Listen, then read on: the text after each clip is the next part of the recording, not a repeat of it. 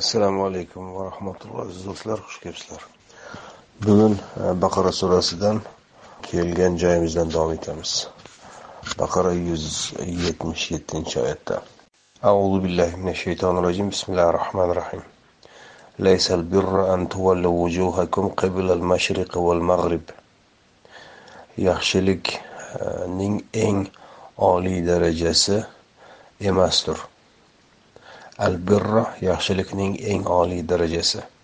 Laysa emasdir degani. An tuvallu vujuhakum tuvallu e, burishingiz vujuhakum yuzlaringizni. Qibla taraf. Al mashriqi val mag'rib kun chiqish va kun botish. Sharq va g'arb. Mashriq va mag'rib e, deyiladi masalan. Mashriq va mag'ribga yuz burishingizda emasdir eng oliy yaxshilik. Bu xitob kimga? Bu xitob bu oyatdan oldinroq to'g'ridan to'g'ri xitob qilingan ya ayyuhallazina amanu ey iymon keltirganlar deya boshlanuvchi yuz yetmish ikkinchi oyatda xitob bor. Ana shu muxotoblarga yo'naltirilgan xitobdir bu. Deyilmoqdaki yuzingizni mashriq va mag'ribga burishingizda emas eng oliy yaxshilik. Ya'ni mag'rib yoki mashriqqa burish deganda nima tushuniladi? Bu suradagi umumiy g'oyani anglagan bo'lsak chiqadigan xulosa shu. Avvalda bani isroilga berilgan e, ta'limot vahiy payg'ambarlar va kitoblar zikr etildi. Va bani isroil ularga nihoyatda xunuk va yomon tarzda reaksiya ko'rsatgani aytildi. Va e, mushriklarni ahvoli zikr etildi. Va ularni ortidan e, iymon keltirishning eng to'g'ri modeli o'rgatildi. Ibrohim ishoq yaqub muso iso ismoil ham bor. Va mana shularga nozil qilingan narsalarga iymon keltirish eng to'g'ri iymon keltirish va agar boshqalar ham ya'ni e, ahli kitob va mushriklar ham mana shunday iymon keltirsalar shundagina to'g'ri yo'lda bo'lishadi shundagina hidoyatda bo'lishadi degan shart qo'yildi. Va undan keyingi oyatlar bu ibrohim ismoil ishoq yaqub muso iso va ular orasida kelgan boshqa payg'ambarlarga nozil qilingan narsa nima ekanligi bayon etila boshladi va bularni bilgandan keyin mag'rib va mashriqqa yuz burishingiz deyilganda nima nazarda tutilganligini payqash mumkin ya'ni mag'rib va mashriq degani vizantiya misr fors ahli kitob va mushriklar. Mana shulardan keladigan ta'limotlar ulardan bo'ladigan ta'sirlar yo'ldan ozdirish urinishlari yaxshi gaplar nayranglar hiylalar bilan to'g'ri yo'ldan ozdirish urinishlari va ularga tavajjuh ko'rsatish va ulardan ta'limot olish ularga yuzlanish deb tushunadigan bo'lsak mana shu suradagi umumiy g'oyaga muvofiq tarzda tushungan bo'lamiz. Alloh taolo deyaptiki u taraflarga e, fors deylik yoki vizantiya yoki misr taraflarga yo'nalishda mm, yaxshilik emas. Valakin ammo yaxshilik nimada? Al birra eng oliy yaxshilik. Man amana billahi Allohga iymon keltirsa. Val yawmil axir oxiratga iymon keltirsa. Val malaikati malaklarga iymon keltirsa. Malaklar nima ekanligini eh, o'z davrida aytganmiz. Allohning mm, kuch qudrati yaratish rizq berish to'g'ri yo'lga yo'llash va o'lgandan keyin tiriltirish e, va musulmonlarga yordam berish kofirlarga e, jazo berish butun bularni barchasiga qudrati yetadigan. Mana shu kuch qudratlar val kitabi va yuborgan kitobiga kutub deya ko'plikda emas bu joyda e, yagona al kitab deyilmoqda. Demakki mana shu qonuniyat hammasi birlikda zikr etilmoqda. Va nabiyin payg'ambarlar nabiylar mana shularga iymon keltirsa iymon keltirish deya alloh taolo sanab o'tgan narsalar mana shular. Allohga birinchi ikkinchi yovmil axir oxirat kuniga oxirat kuni nima ekanligini ham aytganmiz. Butunlay boshqa bir zamonlar e, kelishiga ishonish e, zulm lar bartaraf etilib o'rniga to'g'rilik va adolat davri kelishiga ishonish va shunga intilgan tarzda sa'y harakat qilishi degan edik. Bu ikkinchi. Uchinchi malaika to'rtinchi al kitab kitob kitoblar hammasi umumiy bitta kitob. Va nabiyin va rusul hammasi Alloh tarafidan yuborilgan payg'ambarlar. Mana shu beshta narsa. Bundan boshqa narsaga qur'onda iymon keltirishga buyurilgan ham emas targ'ib ham etilgan emas. Insonlar tarafidan ijod etilgan narsalar bu joyda botilga chiqishini ko'ramiz. Qabr azobi nima edi keyin avliyolarni karomati ho'p shunga o'xshagan uydirmalar o'z o'zidan botilga chiqadi. Birinchi mana shularga iymon keltirish. Ikkinchi fe'liy yaxshiliklar zikr etiladi. Va atal mala ala hubbihi. Molni berish ala hubbihi o'zi yaxshi ko'rib turganiga qarshi tarzda. Odam o'zi yaxshi ko'rib turgan molni o'ziga g'amlab o'ziga ishlatib o'zi yeb ichishi emas berishi boshqalarga. Mana shundagina eng oliy yaxshilikka yetishadi. Ho'p kimlarga berishi? Zavil qurba yaqindagilarga. Qarindoshlarga deyilmayapti. Yaqinlik e, sohiblariga. Birga ishlayotgan bo'lishingiz mumkin qo'shni bo'lishingiz mumkin tanishingiz bo'lishi mumkin yoki qarindoshingiz bo'lishi ham mumkin bo'lish bo'lmasligi ham mumkin. Zavil qurba yaqindagilar. Har kim o'z yaqinidagilarga ehtiyojidan ehtiyojdan ortganini beradigan bo'lsa э, dunyoda muhtoj qolmaydi. Valiyatama ana endi konkret sanab o'tilmoqda valiyatama yetimlar. Ijtimoiy himoyasiz tabaqa. Val masakin harakatdan to'xtab sukun holatga kelganlar. Ishsizlar tushuniladi bunda. Ya'ni o'zi harakat qilib o'z rizqini topishga imkoni bo'lmay turgan kishilar. Sabil ko'cha bolalari ko'cha bolalar degani uysizlar tamoman ko'chada qolganlar. Vasailin so'rovchilar.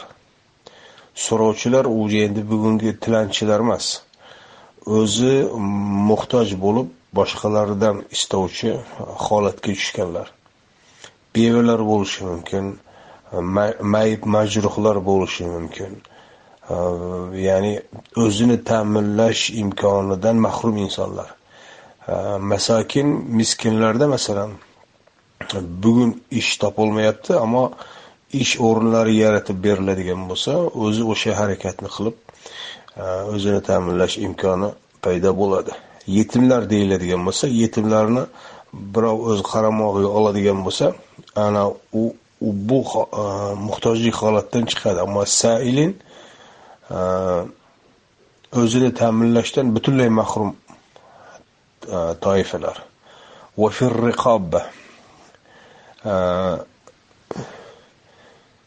qullarni ozod qilish.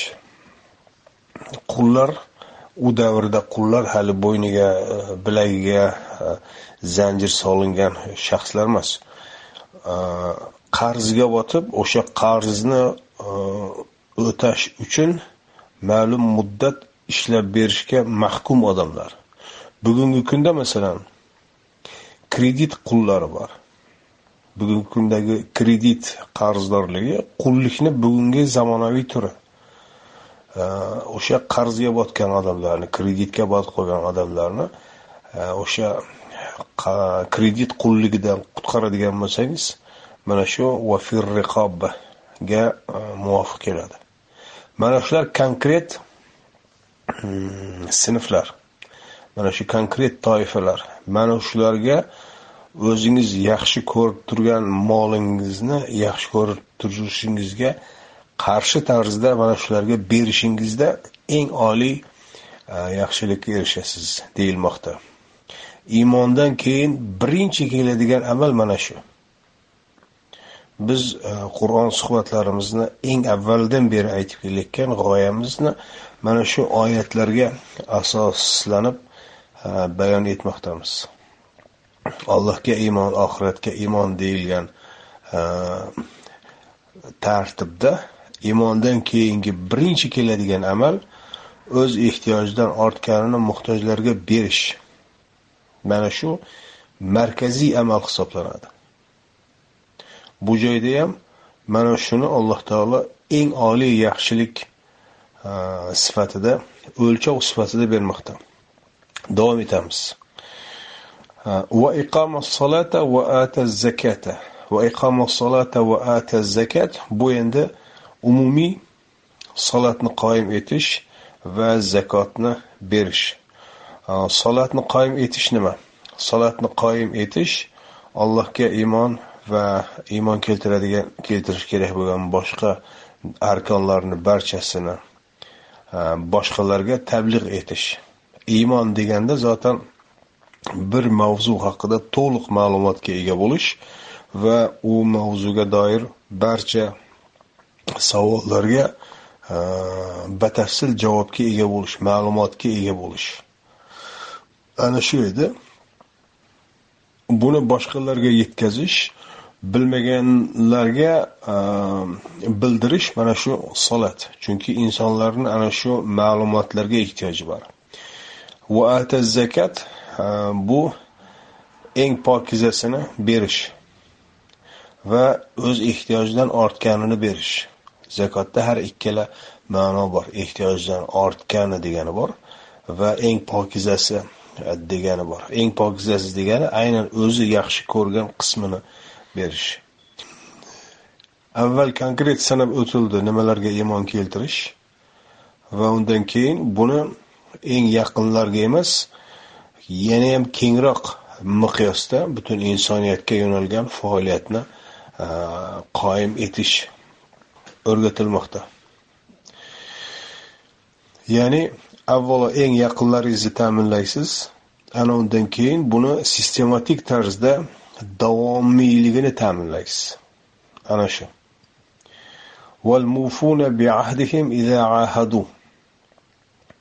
Ahd bergan paytlarida ahdlariga vafo qiluvchilar. Bu Allohga bergan ahdiga vafo qilish bu suradagi asosiy mavzu. Chunki bani isroil Allohdan olgan ahdini Allohga bergan ahdini buzgan edi alloh taolo bu joyda ana shuni e, zikr etmoqda ahd berganda ahdlarga vafo qiluvchilar deya والصابرين في البأساء والضراء وحين البأس qiyinchiliklar e, zararlar va musibatlar kelgan paytlarda urushlar dushman bilan to'qnashgan paytlarda ochlik bo'ladimi yoki molga jonga kelgan nuqsonlar bo'ladimi butun bularni barchasida sabr etuvchilar sabr nima ekanligini ham aytgan edik passiv darajada chidab ko'nib turish emas balki aksincha aktiv tarzda qarshilik ko'rsatish dushman bostirib keladigan paytda ham aktiv qarshilik ko'rsatish zulmga duchor bo'lganda ham aktiv qarshilik ko'rsatish e, mol jonga va e, hosillarga zarar yetayotgan paytda ham e, aktiv qarshilik ko'rsatish. Bu zararlar albatta dushman tarafidan yetadi. Bu oldinroq alloh taolo tarafidan Э, ogohlantirilgan. Sizlarga shunday sinovlar keladi. Aktiv qarshilik etib ularga bo'ysunmasdan olloh ko'rsatgan to'g'ri yo'lda bardavom bo'luvchilarga e, xushxabarlar e, bayon qilingan. Mana shular sanab o'tildi. Ulaykallazina sadaqu ana o'shalardir sodiqlar. Va ulayka humul muttaqun ana o'shalardir muttaqiylar. Muttaqiylar degan kalima kelgan joyda alohida e'tibor berish kerakki baqara surasi muttaqiylar uchun hidoyat ekanligini e'lon qilish bilan boshlanadi. Mana iymon keltirgan va o'z ehtiyojidan ortganini yaxshi ko'rib turganiga qaramasdan muhtojlarga beruvchilar ana o'shalar sodiqlar. Ana o'shalar muttaqiylar e'tibor beradigan bo'lsangiz biror bir rituallar zikr etilmaydi. Biror bir naqoratlarni takrorlash kabi yoki bizga o'rgatilib kelinayotgan narsalar biror bittasi yo'q. Balki aksincha insonlarni ming yillardan balki millionlar yillardan beri qiynab kelayotgan asosiy muammoga yechim olib keluvchilar. Yechim olib keluvchi amallar zikr etilmoqda. Allohga iymon keltirish to'liq ishonish va muhtojlarga yordam berish. O'z ehtiyojlari ortganini muhtojlarga berish. Va buni sistematik tarzda bardavomligini ta'minlash va bunga qarshi bo'ladigan zararlarga aktiv tarzda qarshilik ko'rsatish bo'yin egmaslik mana shu keyingi oyatlar yuz yetmish sakkizdan boshlab bundan keyingi oyatlar mana shu eng oliy yaxshilikka eltuvchi sifatlarning tafsiloti يا أيها الذين آمنوا كتب عليكم القصاص في القتلى الحر بالحر والعبد بالعبد والأنثى بالأنثى فمن عفي له من أخيه شيء فاتباع بالمعروف وأداء إليه بإحسان ذلك تخفيف من ربك ذلك تخفيف من ربكم ورحمة فمن اعتدى بعد ذلك فله عذاب أليم. Bir oyat aytilgan. Eng oliy yaxshiliklarga eltuvchi sifatlar konkret hayotiy voqealarda qanday ko'rinish olishi e, mana shu oyatlarda e, sanab o'tiladi. Yuz yetmish sakkiz va undan keyingi e, oyatlarda. Ey iymon keltirganlar kutiba alaykum sizlarga zimmangizga yozildi yozilgandir. Al qisos fil qatla. Qatla qatl hodisalari yoki o'lim bilan tugagan holatlar.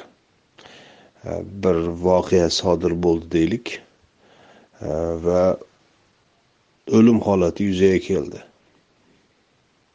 Bu iymon keltirganlarga e, taalluqli kofirlar tarafidan bo'layotgan janglar emas. Iymon keltirganlarni ichidagi holat bu. Deylik musulmonlar yashayotgan joyda nimadir bir holat bo'ldi. Deylik avariya bo'ldi.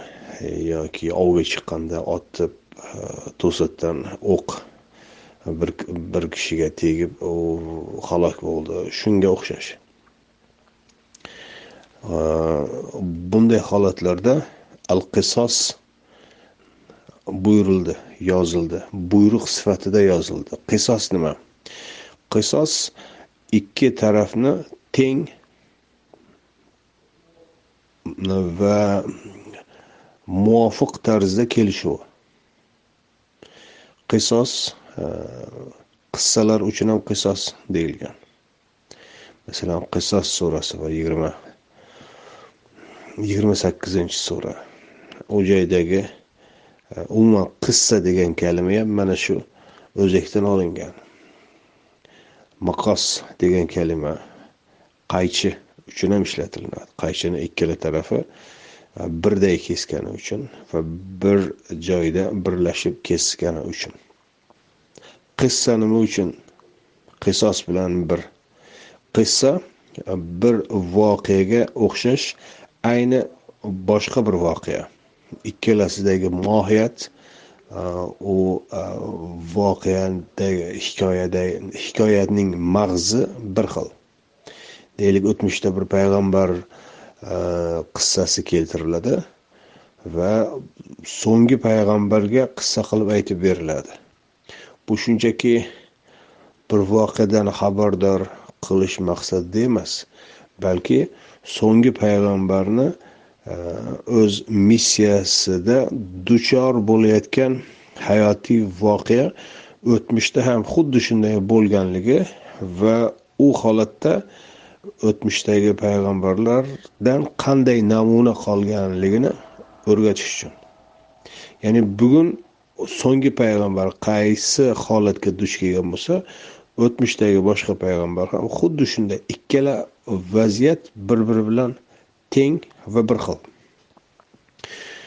Musulmonlar orasida o'lim holati yuzaga kelgan paytda qotillik deylik. Shunchaki inson ajali yetib vafot etgan emas qotillik bir tarafdan boshqa tarafni e, o'limiga sababchi bo'lingan paytda ikkala tarafni orasida tenglik va adolat ustida kelishuv. Mana shu buyurildi. Chunki oyatni davomi ana shunga hmm, dalolat qilmoqda. Al hurru bil hur val abdu bil abd val unsa bil unsa ozod bilan ozod. Qul bilan qul ayol bilan ayol. Ozod bilan ozod ikkala tarafdan ozod va ozodlar kelishuvga kelish kerak. Qul va qul e, kelishuvga kelish kerak. Ayol va ayol. Buning ma'nosi bir tarafdan qul o'ldirildi shuning uchun boshqa tarafdan ham boribda qulni o'ldirib ketish degani emas. Bu ayollar o'zaro muzokarada qatnashishlari kerak. Qullar bu tarafda ham qullar ehm, muzokarada qatnashishi kerak. Hurlar hurlar bilan muzokarada qatnashishi kerak. Deylik bir qul qatl etilgan bo'lsa uni egasi borib qarshi tarafdagi qullardan e, zo'ravonlik qilib uch barobar o'n baravarini undirish emas qulni haqlari qancha bo'lsa shu. Ayolni haqlari qancha bo'ladigan bo'lsa shu. E, Hurni haqlari qancha bo'ladigan bo'lsa shu. Bunda hurlar ham ishtirok etishi kerak. Agar qullarga taalluqli bo'ladigan bo'lsa qullar ishtirok etishi kerak. Ayollarga taalluqli haqlar bo'ladigan bo'lsa ayollar ishtirok etishi kerak. Deylik bir kishi vafot etdi. Halok bo'ldi deylik. Undan qolgan ayollar bor yetimlar bor va kelishuvda bularning e, ehtiyojlari qancha? Va nechta yetim qoldi va ularni bir oylik yoki bir yillik rizqlari qancha? Ularni boquvchisi qanday e, boqayotgan edi? Mana shu jihatlar hammasi hisobga olinadi va shu bilan e, bir kelishuvga kelinadi.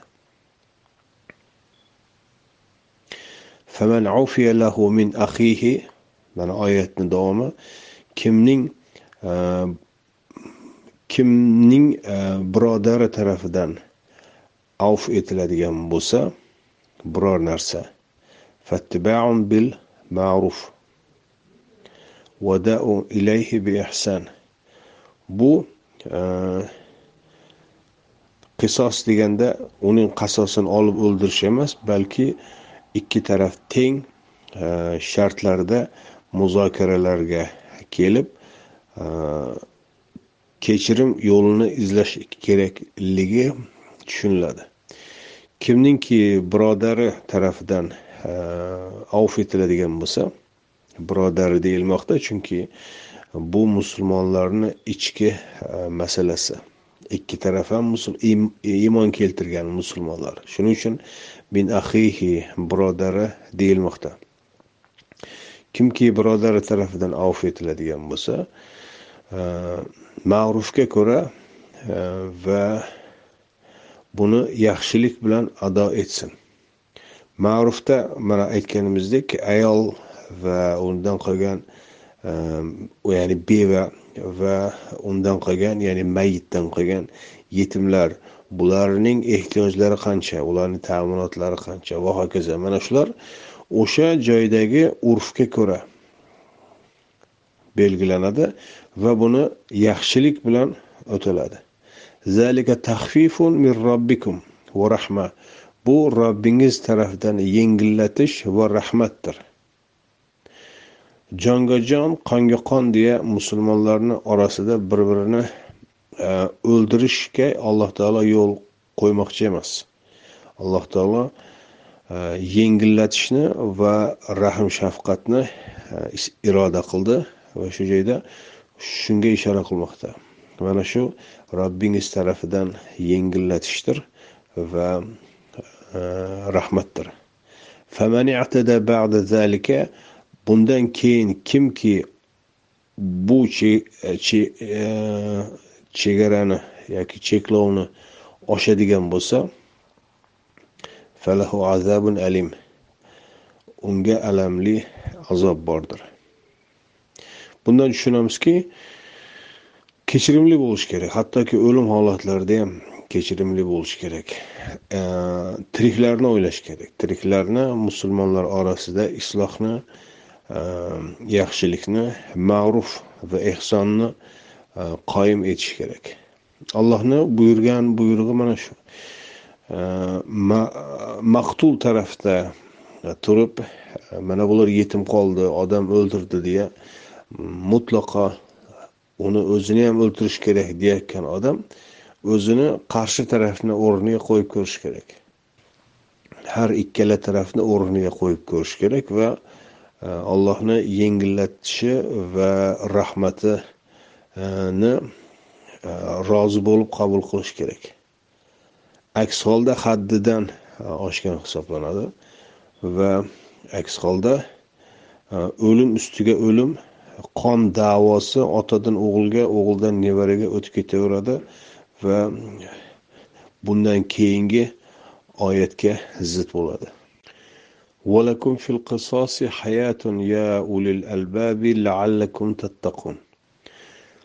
Sizlar uchun hayot bordir teng va odil kelishuvda. Ya'ni boshqalarni boshqalarni qotilligi uchun boshqalarni o'limi ketma ket otadan o'g'ilga hali aytgandek qon da'volari e, davom etishiga cheklov qo'yiladi va hayot davom ettiriladi. Mana shunda sizlar uchun hayot tiriklik bordir. Ya ulil albab ey aql egalari ya ulil albab deyishdan anglashimiz kerakki hissiyotga g'azabga e, kinga berilmaslik kerak aqlni yig'ish kerak va tiriklarni e, o'lganlar uchun qurbon qilmaslik kerak. Laallakum tattaqun taqvo qilishinglar uchun. Taqvo qilish e, kimlar taqvodor ekanligi mana oldingi oyatda sanab o'tilgan edi yuz yetmish yettinchi oyatda. Ana shu oyatdagi aytilgan e, sifatlarga muvofiqligi mana shu. Ollohga iymon keltirgan deya birinchi sifati mana shu edi. Allohga iymon keltiradigan bo'lsangiz mana allohni buyurgan buyrug'i. Shunga ishonib qabul qiladigan bo'lsangiz ana shunda muttaqiy bo'lasiz. Muttaqiylik nimadan iborat ekanligi e, bayoni davom etmoqda. Birinchi hayot va o'limga taalluqli mavzudagi taqvo nima ekanligini ko'rdik. E, buni endi qotillik mm, holatida emas balki nima deymiz biz o'zbekchada o'z ajali bilan e, o'z ajali bilan o'lishligimiz o'lim hozir bo'lgan paytdagi holat. Kutiba alaykum ida hadara ahadukum al maut. In taraka khayran. Al wasiyatu lil validayni wal aqrabin bil ma'ruf. Haqqan al-muttaqin. kutiba alaykum sizlarga buyurilgan. Sizlarga buyruq sifatida yozilgan. Ida qachonki hadara ahadakumul maut o'lim o'lim birortangizga o'lim hozir bo'lsa hadara huzuriga kelsa degan ma'no. Ya'ni o'lim e, o'lim to'shagida deylik. Ajal yetadigan bo'lsa. Intaraka hayron agar biror bir xayr tark etayotgan bo'lsa xayr deya mol mulk nazarda tutiladi. Val adiyat surasida aytgan edik. Innahu li lashadid inson e, xayrni mol mulkni yaxshi ko'rishda nihoyatda ashaddiy maxluqdir degan ma'noda. Biror bir e, xayr mol mulk qoldirayotgan bo'lsa unga buyurilgani al vasiyatu vasiyat lil volidayni ota onasiga val aqrabin va aqrabolariga farzandlari bo'ladimi yoki e, boshqa qarindoshlari bo'ladimi?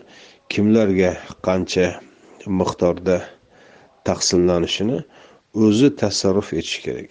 O'zi tiriklik paytida bu mol mulkni o'zi qozongani o'zi ishlab topgani ya'ni o'zi egalik qilgani uchun o'zidan keyin ham bularni kimlarga taqsim etilishiga o'zi qaror berishi kerak. Shuning uchun e, ajali yetgan paytda o'lim to'shagida ekan bu e, vasiyatni birinchi ota onalarga ota onaga eng e, oliy darajadagi yaxshilik buyurilgani mana shu joyda ham ko'ramiz. Val aqrabin va yaqinlarga e, bil ma'ruf urfdagi holatga ko'ra. Haqqon alal muttaqin. Muttaqiylar zimmasidagi haqdir bu. Nima uchun? Chunki bir kishi vafot etganidan keyin undan qolgan mol mulkni taqsimotida janjal va ixtilof va nizolar chiqmasligi uchun bu molni egasi kim bo'ladigan bo'lsa o'zi taqsim qilib ketadigan bo'lsa ana shu adolatdan bo'ladi فمن بدله بعدما سمعه فإنما إثمه على الذين يبدلونه إن الله سميع عليم mabodo kimki bu vasiyatni qanday qilinganini eshitganidan keyin buni o'zgartirib buzadigan bo'lsa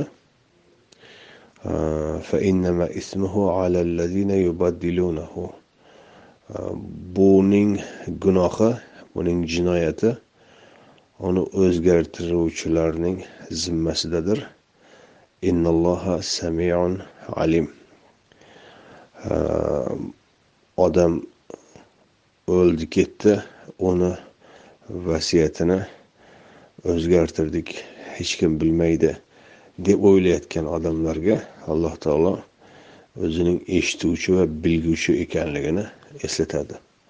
Alloh taolo eshituvchi va bilguvchi shuning uchun bu dunyoda birovni vasiyatini yashirib o'zgartirib undan qolgan merosxo'rlarni e, haqqini o'ziga o'zlashtirib oladigan bo'lsa va buni boshqalardan yashiradigan bo'lsa bu nihoyatda e, adashibdi nihoyatda xom hisob qilibdi. Chunki eshituvchi va bilguvchi zot alloh taolo o'z huzurida jamlaydi va buni hisobini mutlaqo olib beradi فمن خاف من موص جنفا أو إثما kimki vasiyat qiluvchining adashuvi yoki gunoh vasiyat qilishidan xavfsirasa fa aslaha baynahum va isloh etib tuzatsa ularning orasini ya'ni vasiyat beruvchi bilan e, vasiyat ya'ni meros oluvchini orasini. Fala isma alayhi. Unda gunoh yo'qdir. Innalloha g'afurur rahim. Alloh taolo kechiruvchi va rahmlidir oldingi oyatda vasiyatni o'zgartiruvchilar e, gunohkor ekanligi aytilgan edi va ism kalimasi e, ishlatilgan edi. Ism kalimasini boshqalarning haqqiga tajovuz ekanligini aytgan edik oldingi suhbatlarimizda. Ammo bu joyda e, boshqalarni haqqiga e, nohaqlik qiladigan tarzda vasiyat qilayotgan bo'lsa deylik ota onamga meros bermayman degan vasiyat qoldirayotgan bo'lsa yoki farzandlarimga bermayman deydigan vasiyat qoldirayotgan bo'lsa bu oyatga zid. Ota ona va aqrabin al validayn val aqrabin deyildi.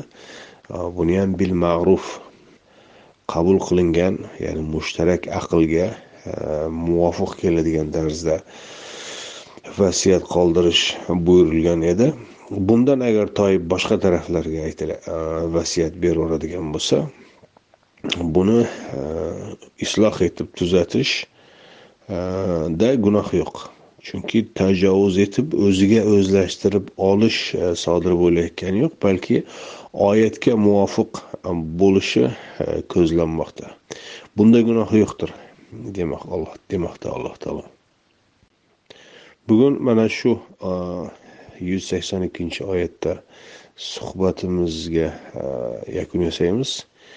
Bugungi ko'rgan oyatlarimiz alloh taoloning muttaqiylar kimlar ekanligi umuman taqvo deganda nimalar nazarda tutganligini e, angladik.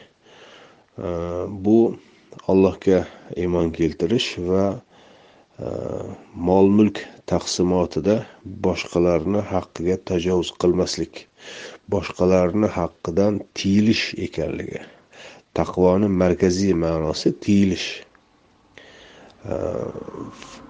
Fotiha surasida ko'rgan edik. G'ayril mag'dubi alayhim g'azabga uchraganlarni emas adashib yoki adashtirilib ketganlarni yo'lidan emas sen ne'mat berganlarning yo'lidan bizlarni hidoyat qil deya e, duo qilingan edi. Va shunga javoban mana baqara surasi e, tiyiluvchilar uchun yo'l ko'rsatila yo'l ko'rsatuvchi e, kitob deya aytilgan edi. G'azabga uchraganlarni yo'lidan tiyiladi adashganlarni yo'lidan tiyiladi va olloh ne'mat berganlarning yo'lidan yuradi. Mana shu g'azabga uchramaslik va adashib ketmaslikni maqsad qilgan odamlarni alloh taolo tiyiluvchilar muttaqiylar deb atadi. Va bular e, markaziy asosiy e, faoliyati sifatida boshqalarning mol mulkiga tajovuz etmaslik boshqalarning haqqini yemaslik ekanligini markaziy markaziy o'lchov sifatida bildirdi. Bani isroil qissalarini ham ko'radigan bo'lsangiz u joyda ham aynan mana shu o'lchovni ular e, toptagan edi. E, eslaydigan bo'lsangiz bani isroil bani isroilni e, asir qilib olardi. Ulardan badal undirardi. Holbuki bu muharram alayhi edi. Ularga harom qilingan edi. Va ular masalan muso alayhissalom ularga bu mol dunyo hirsidan voz keching. Bu mol degan narsaga chek qo'ying yig'ishni deganda ular mol deganda og'ildagi molmi bo'rdoqimi yoki daladagimi erkakmi urg'ochimi haligi nima edi? Qisirmi bo'g'ozmi deganday shu mol mulk degan e, ma'noni boshqa bir taraflarga burib so'z o'yini qilib maqsad amal qilmaslik edi. Mana shularni zikr etgandan keyin mana shunday bo'lmaslik al mag'dubi alayhim ana shular edi. Ularni yo'liga ergashmaslik zikr etildi. Ana undan keyin to'g'ri yo'l nima ekanligi mana e, sanab o'tilmoqda. Tiriklik hayot mol mulk e, mavzularida muttaqiylarni allohga iymon keltirgan musulmonlarni mo'minlarni hayotdagi mavqesi qanday bo'lishi kerak prinsiplari qanday bo'lishi kerak? Mana shular e, o'rgatilmoqda. Bugun mana shularni ko'rdik. E, keyingi suhbatimiz siyam ramazon haqidagi oyatlarga keldik. Hozircha mana shu. Assalomu alaykum va rahmatullohi va barakatuh.